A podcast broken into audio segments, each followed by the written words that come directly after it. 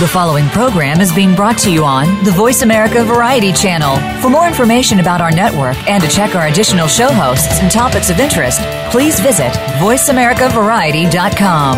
The Voice America Talk Radio Network is the worldwide leader in live Internet talk radio.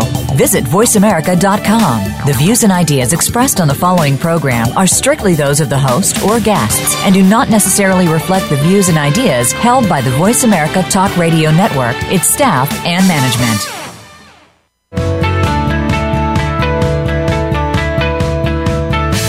It's time to open up the hollowed halls of leadership. It's time to figure out what the secrets are to being a successful leader and running a successful organization. It's time for Voltcast, Illuminating Leadership. Your host is Jeff Smith, an executive coach and business leader who has over 2 decades of forward-thinking executive leadership as a human resources and operations professional. Now, Jeff and his guest experts are ready to share their tips and studies with you. Now, here is Jeff Smith.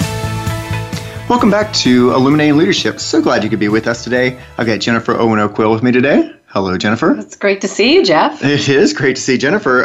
And I'm not going to stand too close to Jennifer today. We're in the studio, but she was out sick a lot last week. And I'm like, it is a beautiful, we had a lot of rain yesterday, but beautiful sunshiny day today. So I'm hoping it washed all your germs away, right, Jennifer. That's right. I feel strong. You feel strong. You look good.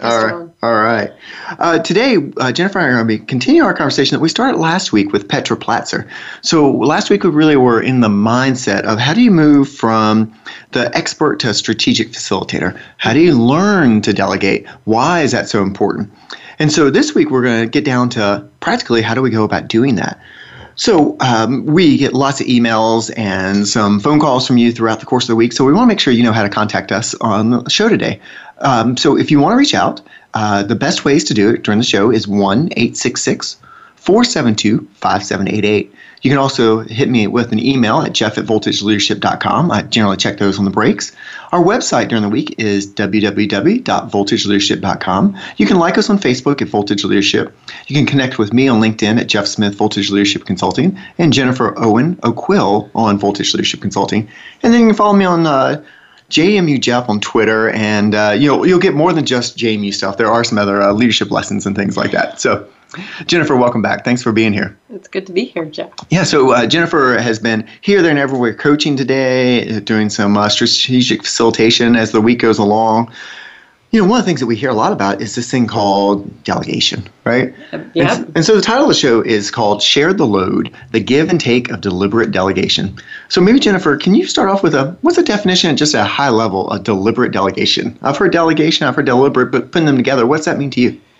Well, for me, Jeff, deliberate delegation is more than just swooping by and passing something off and being done with it and assuming that the message got delivered, right? Sure. It can, almost like we are throwing airplanes of assignments around the office for one another. And when we are intentional about who we are going to assign work to and how we are going to assign that work and what the process is that we're going to continue to navigate that assignment beyond just sending the airplane, folding up that paper airplane and sending it is not delegation. It's a little bit more fuller process. So deliberate delegation is being intentional through all the phases of delegation, from the assignment to the completion of the assignment.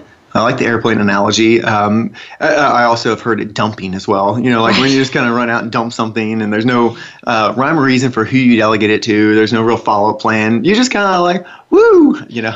True story, I once had a boss that he was kind of known for that. He'd walk out and the office next to him was where all the delegation went to. Mind you, that had nothing to do with the assignment. It was just he liked to walk out of the office and go there.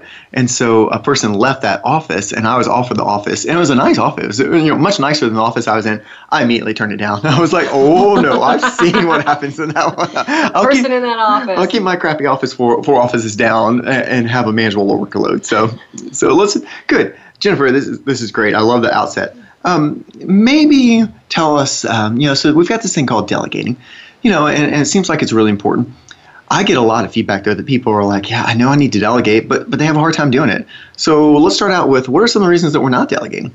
Yeah, I think it's time. People know that they can do the task more quickly themselves. The question is, can you do all of the tasks? right, in the time that you have.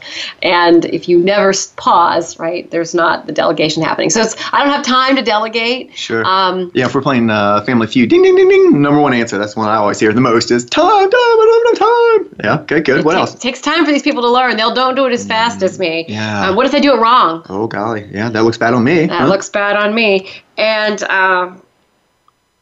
I know how I want it done, and they won't do it the way I do it. Yeah. Well, it sounds autobiographical here, but yes. Okay, stop. And I think the other reason people don't delegate is that they're not really sure which thing to delegate. Yeah. Mm-hmm. Figuring out, like, is this the right thing to pass off or not? So that's the first obstacle, is which things to delegate. Yeah, those are all good. I heard some about competency in there. For me, sometimes I like to do the work. So like, there's stuff that I'm like, gosh, should I delegate this to Diane or Jennifer or Lee or Marissa, whomever on our team? But there's sometimes the stuff that comes in, I'm like, but I like working on that stuff. So there is an element of you've got to get over that too and think about who is this right for? Can I do all this? Other things I've got on there too are I look down and my direct reports they're loaded with work too. They're really busy, and one more thing comes in, and I don't want to be the bad guy and make them like have to take on more. So I think that gets in the way. And then for some of the folks out there listening, they may not have direct reports, so sometimes there's no one to delegate to. So we may want to touch on that later on as well. Absolutely. Yeah, makes sense. Absolutely. Yes. Good. Okay, so let's say that I agree that we should be delegating.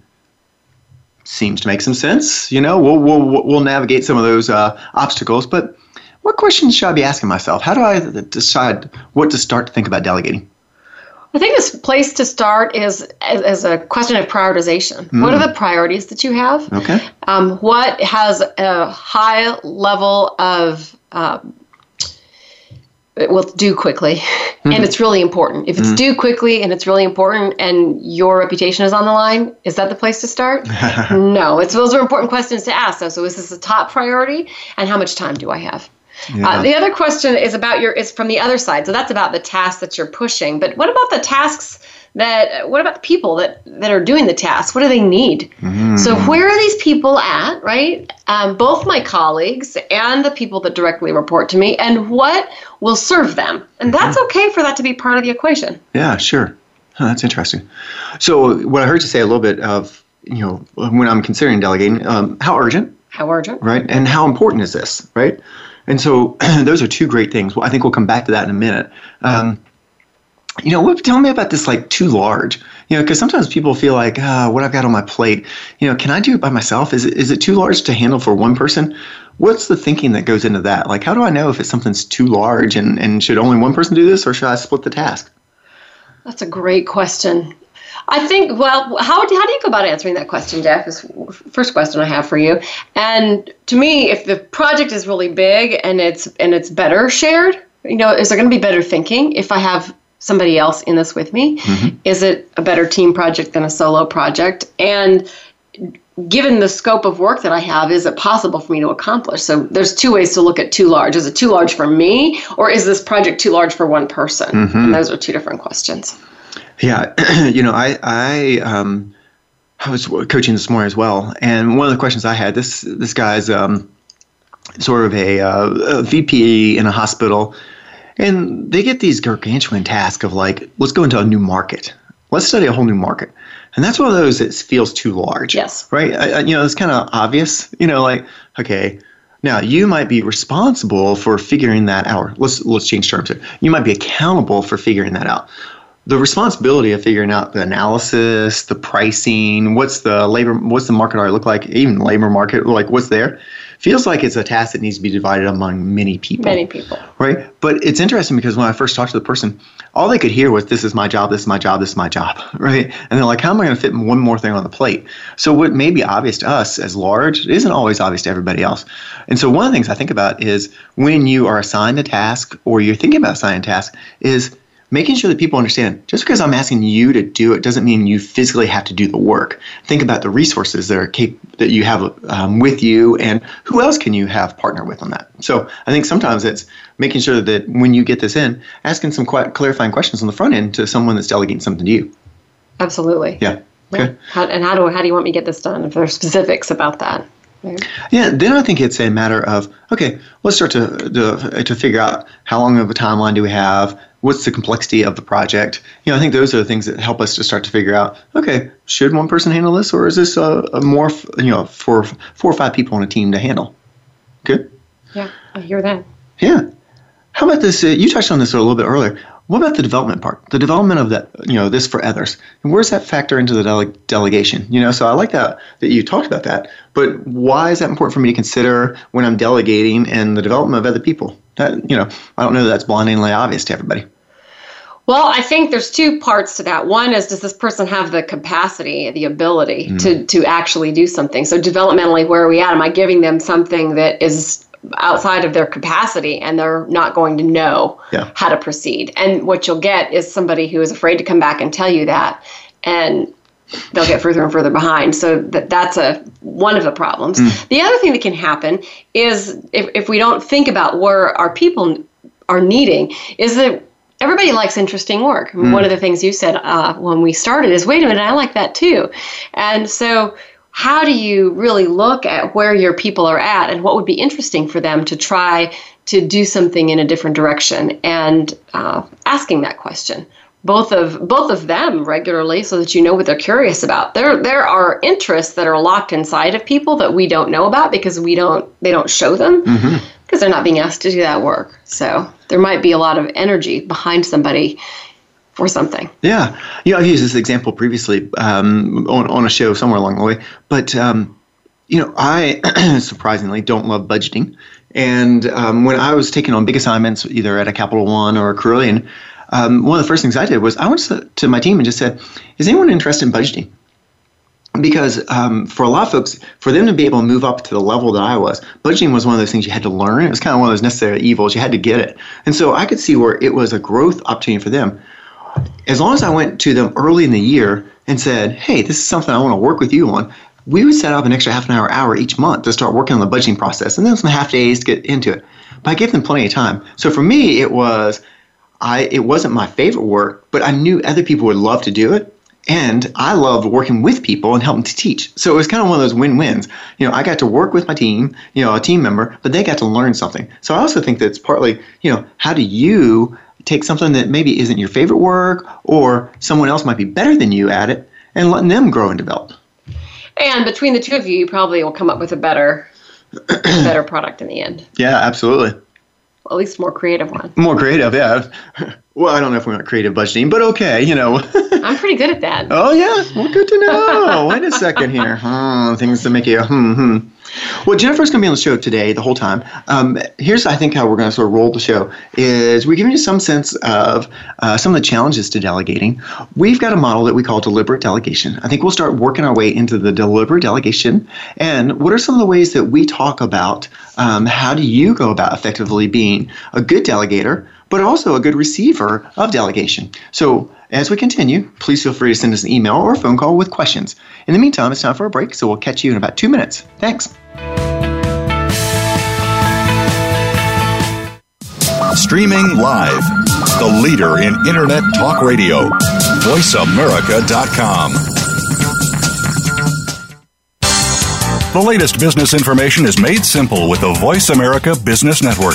The professionals in the business world bring you live talk radio shows featuring an array of business topics, strategies for building wealth, sales and marketing, stock trading, investing, and business technology. Voice America Business hosts are professionals in their fields and bring to the airwaves weekly business discussions that offer up-to-date information, advice, and education. The Voice America Business Network, the bottom line in business talk. Have you become a member yet? Sign up now to become a member of Voice America. It's always free and easy. Plus, you get to take advantage of some great member benefits. Get unlimited access to millions of hours of on-demand content across all of our channels. Keep track of your favorite episodes, shows, and hosts in your own customizable library. Find out what shows you might be interested in based on your favorites. Plus, you get insider access with our newsletter. Membership gives you more. Sign up at voiceamerica.com and click register at the top right.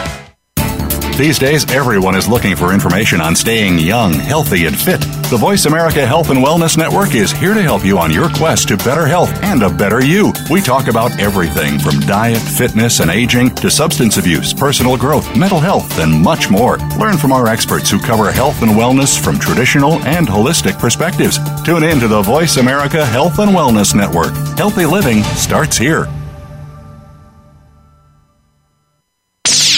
The Internet's #1 talk station. #1 talk station.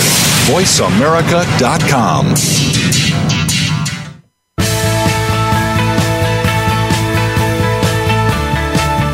You are listening to Voltcast Illuminating Leadership.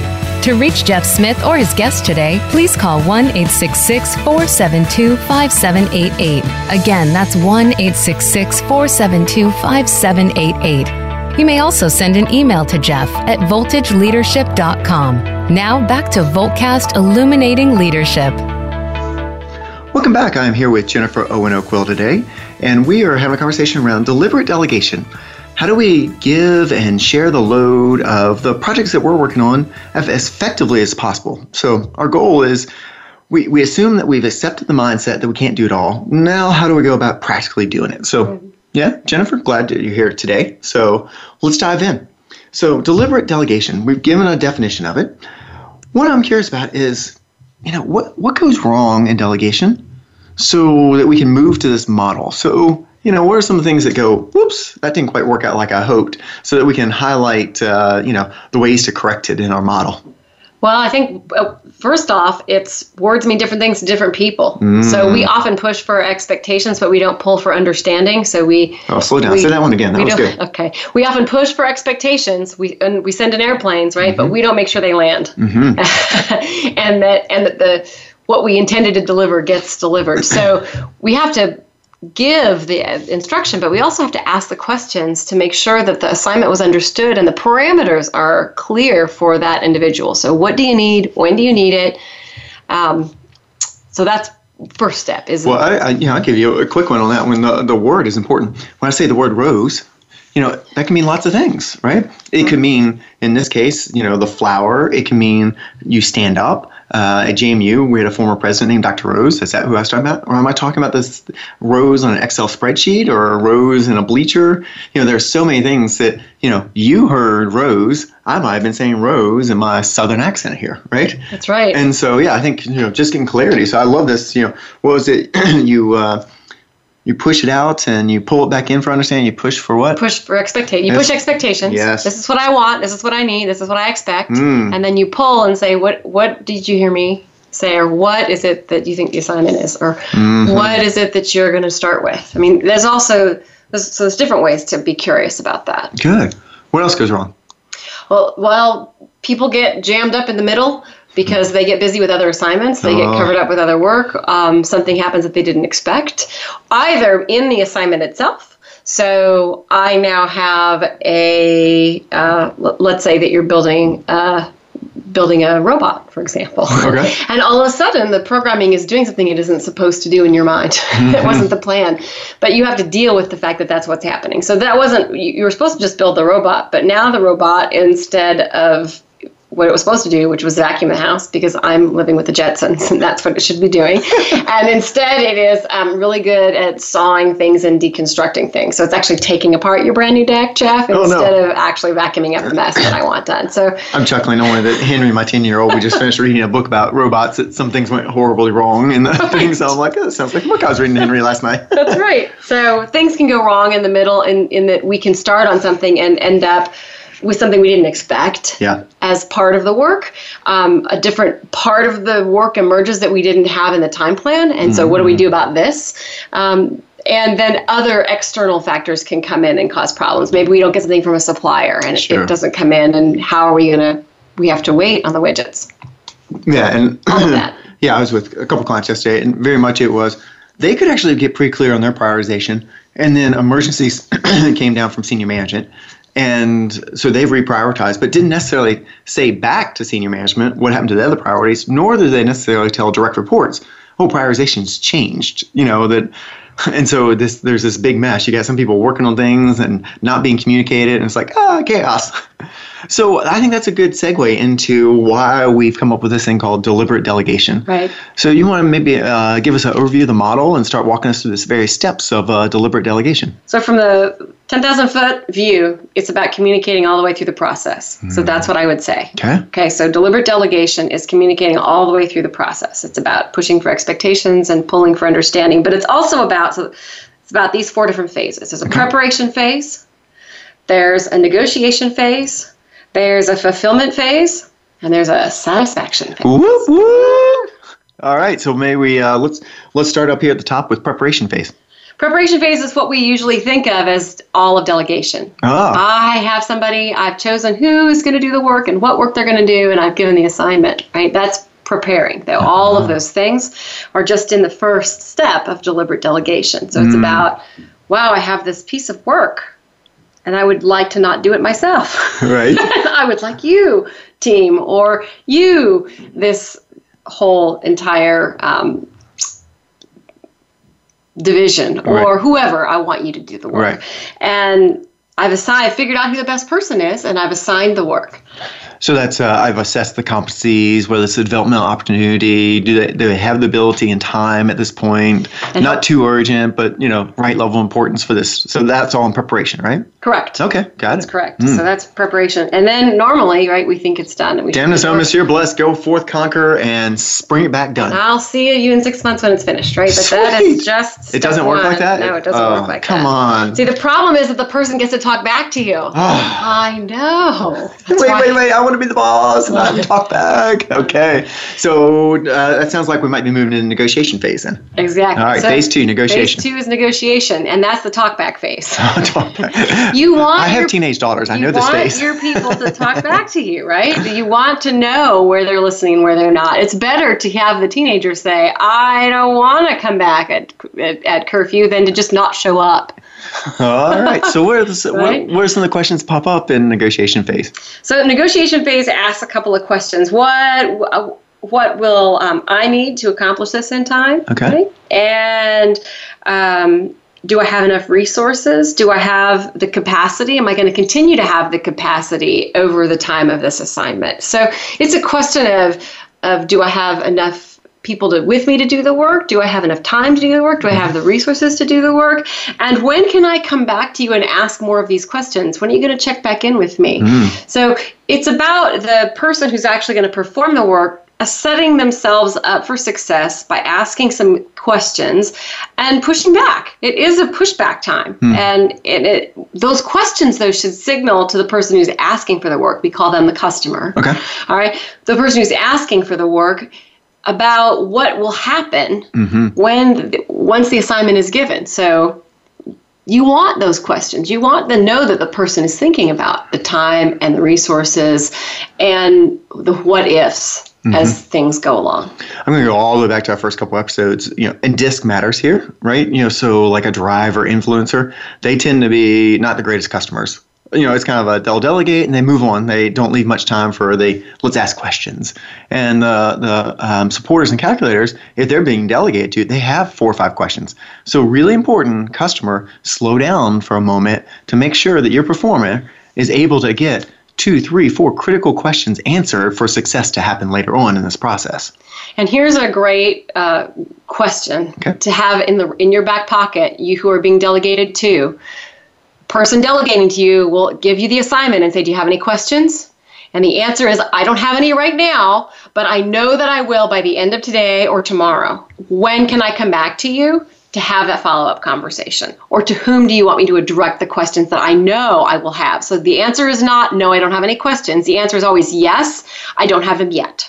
Okay. Because I haven't thought about it, but I will have them by the close of business today or tomorrow. And where should I direct them? That way, the customer that just dropped a bunch of work on you knows that it's not done.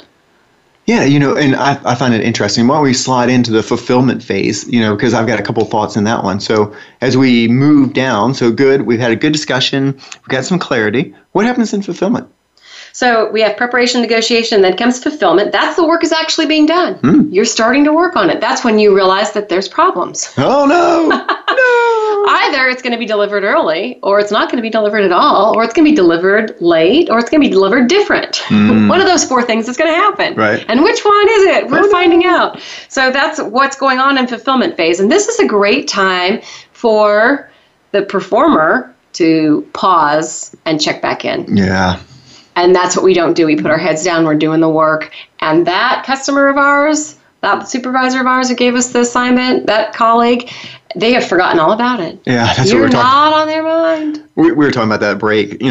That's my downfall. Is once I've delegated, I don't always have the best putting it down as a task to follow up on, really clean reminders on my, Outlook calendar and things like that. So, I know when you were talking about this, I'm like, oh, this is one that I know I've got to get better. One other one I just want to back up on the negotiation, too, is that it's amazing how often we don't do that negotiation phase. Where people, even in our business, we'll have someone call and say, want us to put in a proposal. And if I don't stop and ask that question, when are you ready for something? When do you need to buy? We think the clock's ticking. Let's get it in 24 hours. And I was reminded of this about 2 weeks ago. I had somebody that called on a Friday. I'm like, oh, gosh, I better, jump on this. But luckily, I stopped and said, okay, tell me sort of how would you like the proposal back to you? When do you want it? Give me some guidelines. They're like, oh, we won't start doing this work until the fall. So, sometime in the next month. So I'm not I'm not rearranging my weekend. I'm not, thinking I've got to get this thing out first thing Monday morning. And she was also like, look, I just want an email, some bullets, and a general sense of what this would cost. So now it's not a full-blown proposal. So that went from, 3 to 4 hours worth of work, sometime in the next, 72 to, 100 hours to, okay, I'll get to it over the course of next month. And with bullets, I'll get to it, and it's not that significant of a work. So negotiation, critical. All right, so fulfillment, we're having some success. Right. We're having some challenges. Again. We're trying to communicate with each other. Good. That's right. That's the if you remember one thing, right, delegation is communication. Good. Over time. So for communication in the fulfillment stage is letting people know how you're doing, right? Letting people know how it's going, that it's coming. I oftentimes will forget to let people know that it's going to be delivered on time, right? People love that. Like, just wanted to let you know it's coming. Yeah. You should expect it. All of their that thing that they might come into their mind late at night isn't going to come into their mind because you said. Yes, this is true. This is good when you do that. I hear you. Message received. So that's a piece that happens, and in both ways, it's nice when the customer checks in and says, "How's it going?" And it's good to signal how it's going as the performer. Let's hit, we're about a minute or so before our next break. So why don't we hit satisfaction? Tell us about that so we can complete the model, and we'll continue the discussion after break. So satisfaction. The work has been delivered or... or it's not. It's the time where we do after action. Okay. How did it go? Did my needs get met? Did the job happen as I expected or not? On both sides. Yes. Right? Customer and performer. Okay. So did I get delivered what I expected? Mm-hmm. Did I deliver what you expected? Yeah. And then what happened along the way so that we can have some shared learning, both about our communication with each other, but also about how to plan and prioritize when we have assignments like this in the future. Mm-hmm. So it just helps us recognize the obstacles that are probably repeating obstacles that will happen again so that we can better manage our time and how the workflow is going. So that's what satisfaction is. Well, great. Speaking of managed time, it's almost time to get a break. So I like the satisfaction. So what we'll do is Jennifer and I will pick up on the other side of the conversation with some of the things that we've seen and maybe flesh out this model just a touch more. So we appreciate you being with us today, and we will be back in 2 minutes. Stimulating talk gets those synapses in the brain firing really fast. All the time. The #1 internet talk station where your opinion counts. VoiceAmerica.com. Psych Up Live with host Dr. Suzanne Phillips is an insider's glimpse at a life from a psychological perspective. It's a look at what matters to us. Why do we laugh? How do we cope with stress? Are men and women really that different? What is it about our relationships? How are they formed? How they work out? And why they sometimes don't? Every week is something new to engage you. Psych Up Live is heard every Thursday at 2 p.m. Eastern Time, 11 a.m. Pacific Time on the Voice America Variety Channel. We'll turn up your perspective on life. Aliens with Gas, we are the Extraterrestrial Rock Show, airing every Saturday afternoon on the voiceamerica.com variety channel. Whatever happens out and about, it kind of dictates our conversation. For sure. And we like to tie in a little bit of the past and obviously keep it real current. And real current was a couple nights ago right here in Phoenix. A phenomenon happened. On Thursday night. Phenomenon. Do, do, do, do, do. Phenomenon. Do, do, do, do. Phenomenon. Do, do. All right, never mind. That's every Saturday at 2 p.m. Pacific Time right here on the Voice America Variety Channel. All around the outermost rim of the shield, he set the mighty stream of the river Oceanus, creating Achilles' shield in Homer's The Iliad, Book 18. Rachel Carson in The Sea Around Us said, all at last, return to the sea, to Oceanus, the ocean river, like the ever-flowing stream of time, the beginning and the end. Moyer's Environmental Dialogues with Dr. Rob Moyer offers lively dialogue and revealing narrative inquiry into how individuals are overcoming obstacles and creating a greener and blue planet Earth. Tune in Thursdays at 3 p.m. Eastern, 12 noon Pacific on the Voice America Variety Channel. The Internet's number one talk station. Number one talk station. VoiceAmerica.com.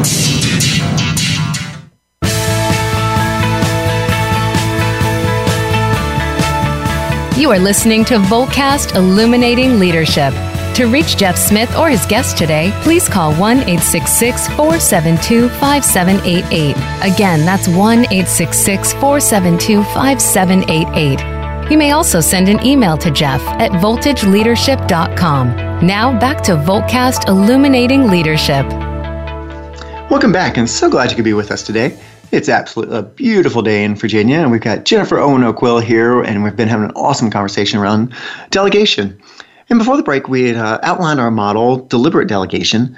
And so as we were talking about break, one of the things we thought might be helpful is to kind of just walk through a case study, sort of say, tell us about where it goes right, where it goes wrong, and let's kind of pick at that. So we came up with one during the break. So Jennifer, you want to kind of navigate this for us? Yeah, I'd love to. So I'm thinking about a situation where you have a company that's going to combine two of its divisions. Okay. So, and instead of the VPs just saying, we're going to combine these two divisions, and this is what it's going to look like, they decided to do something different, which is that they turned to the directors inside that division and said, we want you to form a working group and figure out how we are going to merge these two divisions and make recommendations and get us ready for the process and align your people. And then we'll do this merger. Okay. And it's a great opportunity. They wanted to do something to help their directors learn something new, to be able to think about the implications for those kinds of decisions, both financially and on their human resources, right? All of that's really good stuff. And these people have never done anything like that before. So that's our case. And luckily there's no, I know the situation that we're talking about, there's no internal politics or challenges between the divisions or board or any of that kind of stuff, right? No, if people are just, there's no silos in this organization. It's completely open workplace, right? No, not, yes, of course, yes. There's definitely drama inside the organization, just like everywhere. And these two are separate entities. And you can imagine, right, even as they're trying to take down these two different divisions and merge them, whatever silos existed before have actually gotten a little bit more robust because of the fear, right, that it happens naturally when you talk about change and when you're going to move people and assignments and how work is done around. So how could this assignment be done better? We grant this to them and say, go forth and conquer. What would you have had the leaders do differently in this scenario? Well, expect and anticipate the questions that would come and the need for guidance. Okay. And that they would need to, they have the third party. We're fortunate that we're the third party helping navigate that. But they will need to also themselves to show up and answer some questions and guide as well. And the other thing is that this group might not know how to use effectively the third party. Yeah. So there's a lot of learning about how to go about effectively navigating a change process and using all of the tools. Because while the leader forgets what they know, mm-hmm. right? You don't know what you know. She was looking darn hard at me at that one. That might have been feedback I've gotten before. Okay, keep going. So, things are familiar to the VPs that are unfamiliar Absolutely. To those directors. And the thinking that they need to do and the direction of the thinking is different for this group. And they're going to need to be learning that. And that is simply not baked into the plan. Yeah. For me, as I think about this, Jennifer, and other clients like it, this is why time does matter, and picking whether this is urgent and how important is this, because when you're going to be delegating, you need to leave some time so people can come back and ask questions, for you to be able to teach as appropriate, to be able to really develop and be a thought partner for the folks that you have delegated to, your performer. And so you really have to explore, is this the right one? Is this the right time to do it? That's not to keep you from doing it, right? It's not that at all. It could sound like, oh gosh, I'm never going to do it. No, that's not the case at all. Many times by being able to provide this time that may only take 20 minutes, you may get back hours of time because you've solved lots of the questions. But if you don't provide that time, then you could end up with a train wreck, or some people will just stop and wait until you're available. And so that's maybe sometimes the scary part of, if you don't have the ability to give time to your performer. Exactly. Mm-hmm. And it's for these two different questions to get wrestled with. The performer is going to not know what they don't know, mm-hmm. and the customer is going to not know what they do know. Right. And so the assumptions that both groups make is one of the things I'm watching. And what's wonderful about it is the confidence with which the assignment was given and the confidence in which the assignment was received. And what's coming, right, is that phase where, this is more complicated and it's going to be messy. And that's where the learning takes place. Yeah, and I think the leaders that are listening to this, so know that's coming. At first, excitement comes. We were watching one of the Designated Survivor last night on the TV show, and they put in an interim chief of staff. And she walks away with this, just like you said, whoa, I get to be the interim chief of staff. There's a little extra spring in her step. And so she walks away feeling really confident. Then you flash forward to about an hour later, and all of a sudden there's like, I don't even know where to turn to ask this question. And I know the president's not available. And holy cow, I'm in over my head, and it only took an hour. Right. And so it's one of those saying, okay, so not to scare you into the delegation, just know that when you're delegating, you're going to need to leave some time on the calendar to clarify. It goes back to that fulfillment stage of, hey, you know what? You're on track. You're asking yourself the right questions. I often use a lot of times the old algebraic formulas where you had to sort of prove the theories in geometry and things like that. Here's step 1, here's step 2, here's step 16. You don't need to go through all 16 steps with somebody, but you probably need to give them at least the first 2 steps of saying, here's the resources. If I was you, here's the first step I'd probably take. At 16, this is what the model, the project that you're working on roughly should look like. Here's kind of what it should look like.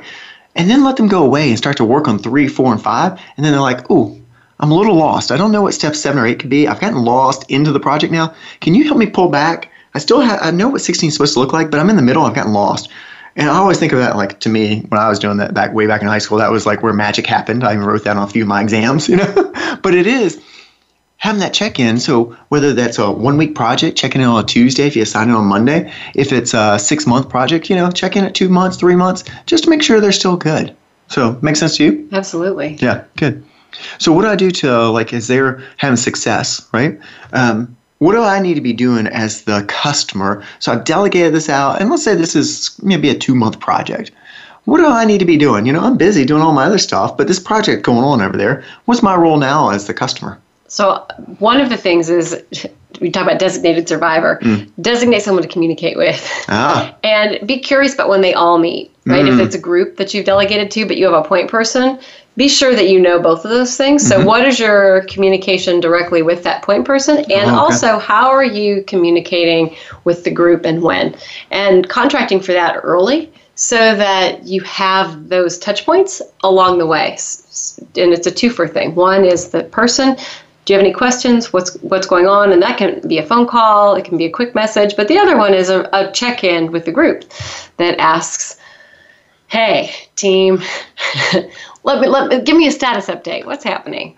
Well, and I think, so role clarity, oh my goodness, that's important, right? We've had a couple of questions, Jennifer, come in, so I'm just going to shift gears a touch. So here are a couple emails. There's one about what happens when assumptions are made by the boss? And so there's these, Jeff. Yeah, well, close to home here. So there's these assumptions made, and then something happens, right? So assumptions are made by the boss, but it doesn't. The assumptions and what's happening don't seem to match. What do you do in that scenario? Yeah,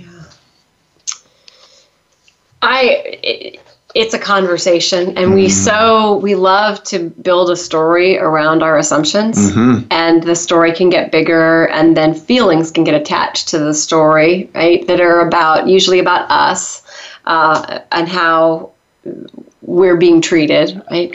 So in situations like that, you have to go back and have a conversation. And a real one where you say what's really going on. And if you do have expectations that aren't being met, what are those expectations that aren't being met? If you want more regular communication, what does that look like? If you had anticipated having a draft and seeing a draft, then how did you let that be known? So that's a piece of what comes to mind. I think even on the beginning, what assumptions are we making as we start this process? And so that we lay out our assumptions as well as we know them, right? So assumptions might be, here are the number of resources, here's about the amount of time that we think it's going to take, here's what I think the challenges are going to be, so that we at least are as transparent as possible in that. Obviously, I'm not saying that I do that every time or even a quarter of the time, but the better that you can be at laying out assumptions and making sure that we're all in agreement, the better that's going to be. To your point, I'd also say check in early.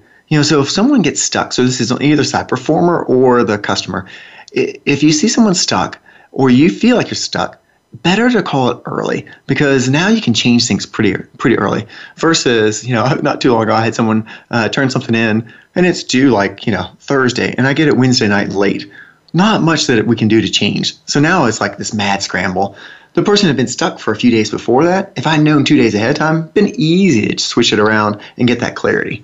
So I think when you have that confusion, raise your hand early would be what I'd say. I got a message delivered, Jeff. This one wasn't you, so it's okay. I do want to go back to just we kind of passed over satisfaction. So let's hit what is it that we're supposed to be doing sort of as we get to the late in the process. We talked a little bit about the after action review, and I would just say after action review doesn't need to be at the very end. Even in the last scenario, you can do a midstream after action review. But we do get to that satisfaction phase. So I've heard you talk about an after-action review, but maybe tell me a little bit about, what else is supposed to be the process? Seems to me that a lot of times the project just kind of gets done and people move on to the next thing. What do you see as best practices? Thank you is a very simple phrase that's often underused. Oh, thank you. So if you give an assignment and someone does the work, thank them for their work. Yeah. Thank them for their work. Let them know that you appreciate it. They stuck their neck out. And here's the trick that can happen is see if that message got delivered. Yeah. Think about what that person is going to appreciate. So I had a cohort recently, and one of the leaders said, I really wanted to appreciate one of my people for completing a project, and I was going to call her out in a meeting and thank her, and I realized that person would hate that. Smart. And so instead, and this is the important part, I thought about that person and I realized they would hate that. And so I decided instead to send a really nice email that was really thorough in what I appreciated, and they were so happy. And then I made sure I dropped back by a little bit later that day and said, I sent you an email, I know you got it, but really, it was great work, thank you. And those things are so important. They put the biggest wind in people's sails and the spring in their step, just being thanked. So letting people know how well they did and that you appreciate it. Yeah, I'll add one thing here before we go to break, and be specific. So the more specific, yes. Thank you. And here's what I appreciate about what you did. And very specifically, I appreciate that you came in on time, under budget. You involved everyone in there. You kept me in the loop each time. And that made this to be a successful project, because thank you is good, but I don't know exactly what part I did well. Right. And so the more specific you can be, the specificity is even better. So when we come back, we'll give you some more tools and tips to wrap up the show today. We'll be back in 2 minutes. Thanks. Stimulating talk gets those synapses in the brain firing really fast. All the time. The #1 internet talk station where your opinion counts. VoiceAmerica.com.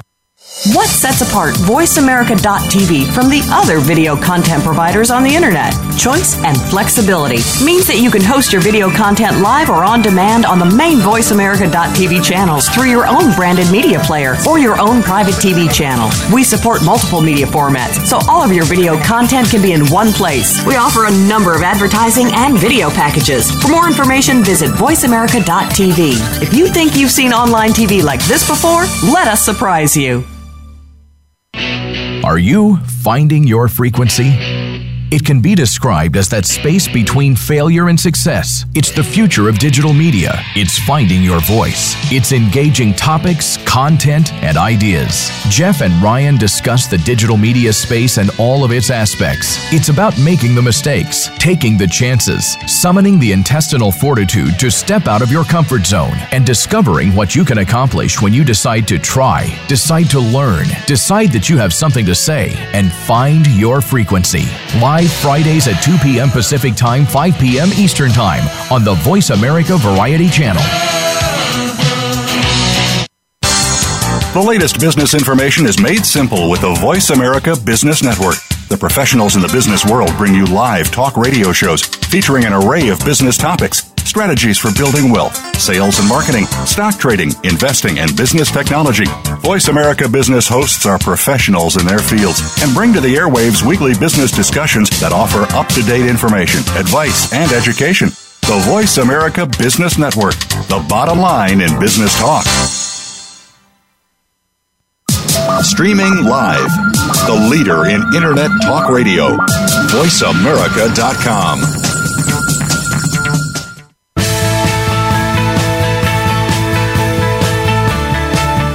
You are listening to Voltcast Illuminating Leadership. To reach Jeff Smith or his guest today, please call 1-866-472-5788. Again, that's 1-866-472-5788. You may also send an email to Jeff at voltageleadership.com. Now back to Voltcast Illuminating Leadership. Welcome back. Jeff Smith here with Jennifer Owen-O'Quill today, and we've been talking about deliberate delegation. So, Jennifer, we got about 9 minutes left in the show. How about if I just let you take the rest of it? It's a beautiful day, and I go for a walk. You know, I got my run in today, so I'll go for the walk now. What we thought we'd do is we got one more question in from a listener, so I was going to take that on, and then we'll do some tips and tools, some of our best practices. Okay? So, here's the email. Let me get down to it. The question was about delegating to oneself.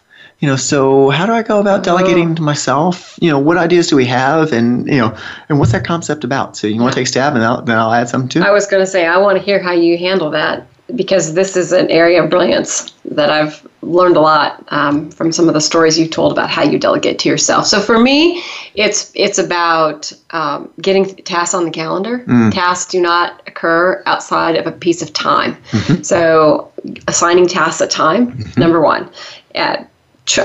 Breaking out the tasks over time, so thinking about the different parts that you'll need to do and how you can put in your calendar the prompt that you need to remember all the parts of it. That way you can stop thinking about it and you can just do the project as it comes up on your calendar. So I try to put as many of those reminders in now as possible as I move through.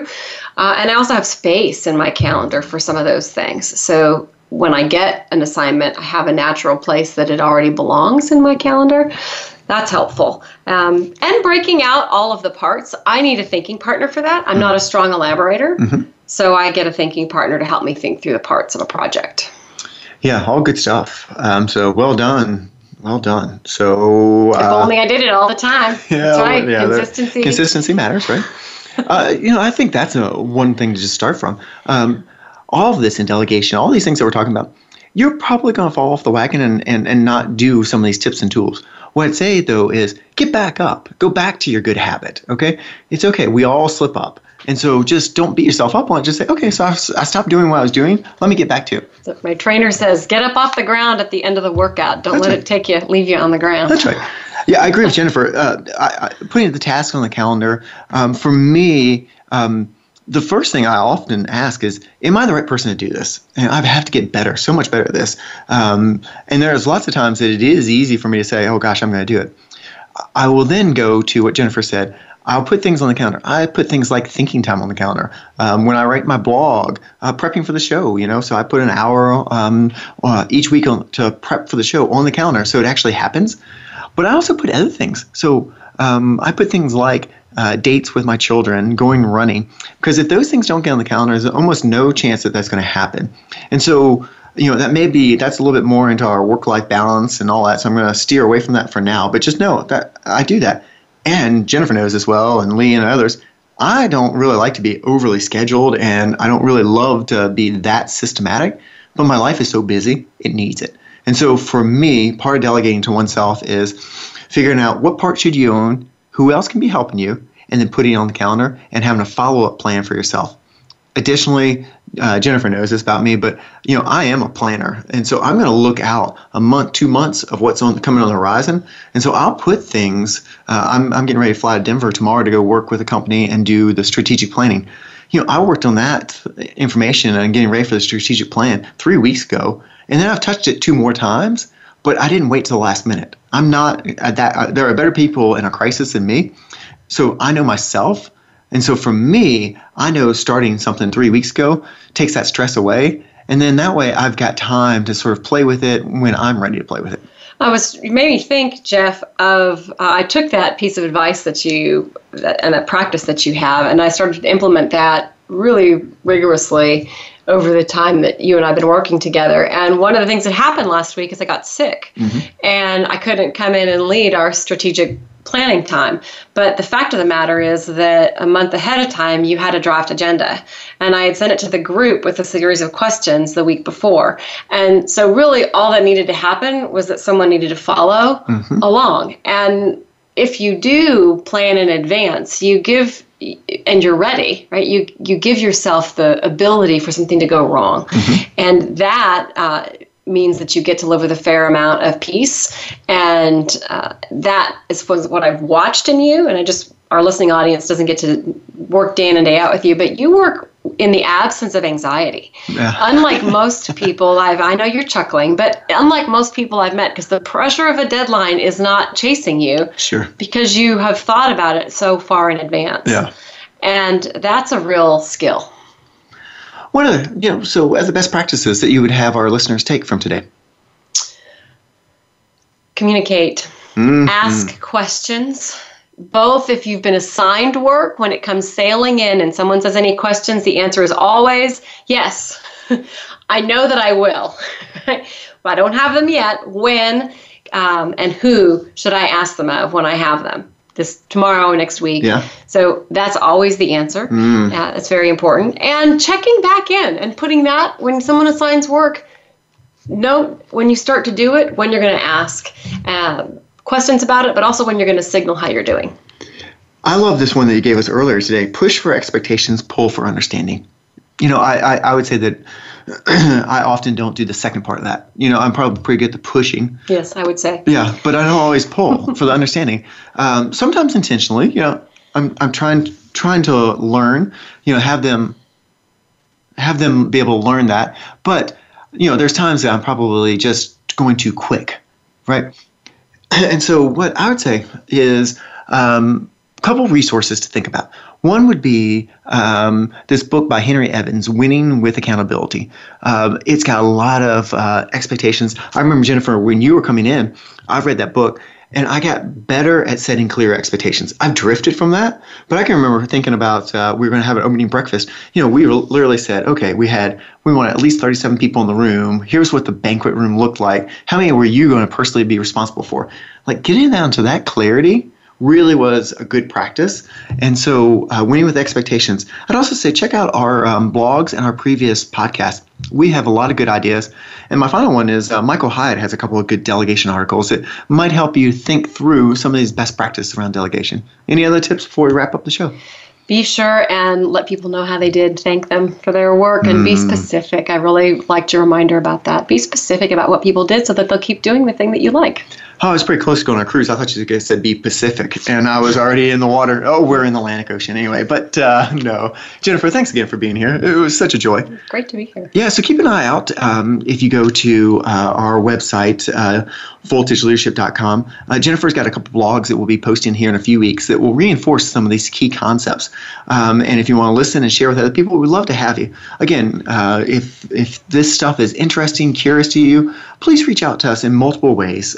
Probably the easiest is send me email at jeff@voltageleadership.com. You can also call us during the week at area code 540-798-1963. Our website is voltageleadership.com. You can follow us on Facebook at Voltage Leadership. You can connect with me on LinkedIn at Jeff Smith Voltage Leadership Consulting or Jennifer Owen-O'Quill at Voltage Leadership Consulting. Next week, we're going to have Lee Hubert on the show. We'll be sure to make sure that you get information to be ready for the show. In the meantime, though, if there's anything that we can be doing to help you to further your career, further your leadership voice, we'd love to do it. We appreciate the notes and comments that we get each and every week. This was one of the topics that people were interested in, so please know that we take your feedback and we adjust based on what you would like to do. So I hope whatever you're doing, you make it a great day, and we look forward to talking to you next week. Have a great week.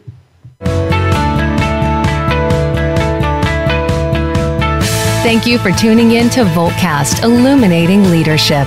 Please join your host, Jeff Smith, again next Tuesday at 10 a.m. Pacific Time and 1 p.m. Eastern Time on the Voice America Variety Channel. We'll discuss another engaging topic next week.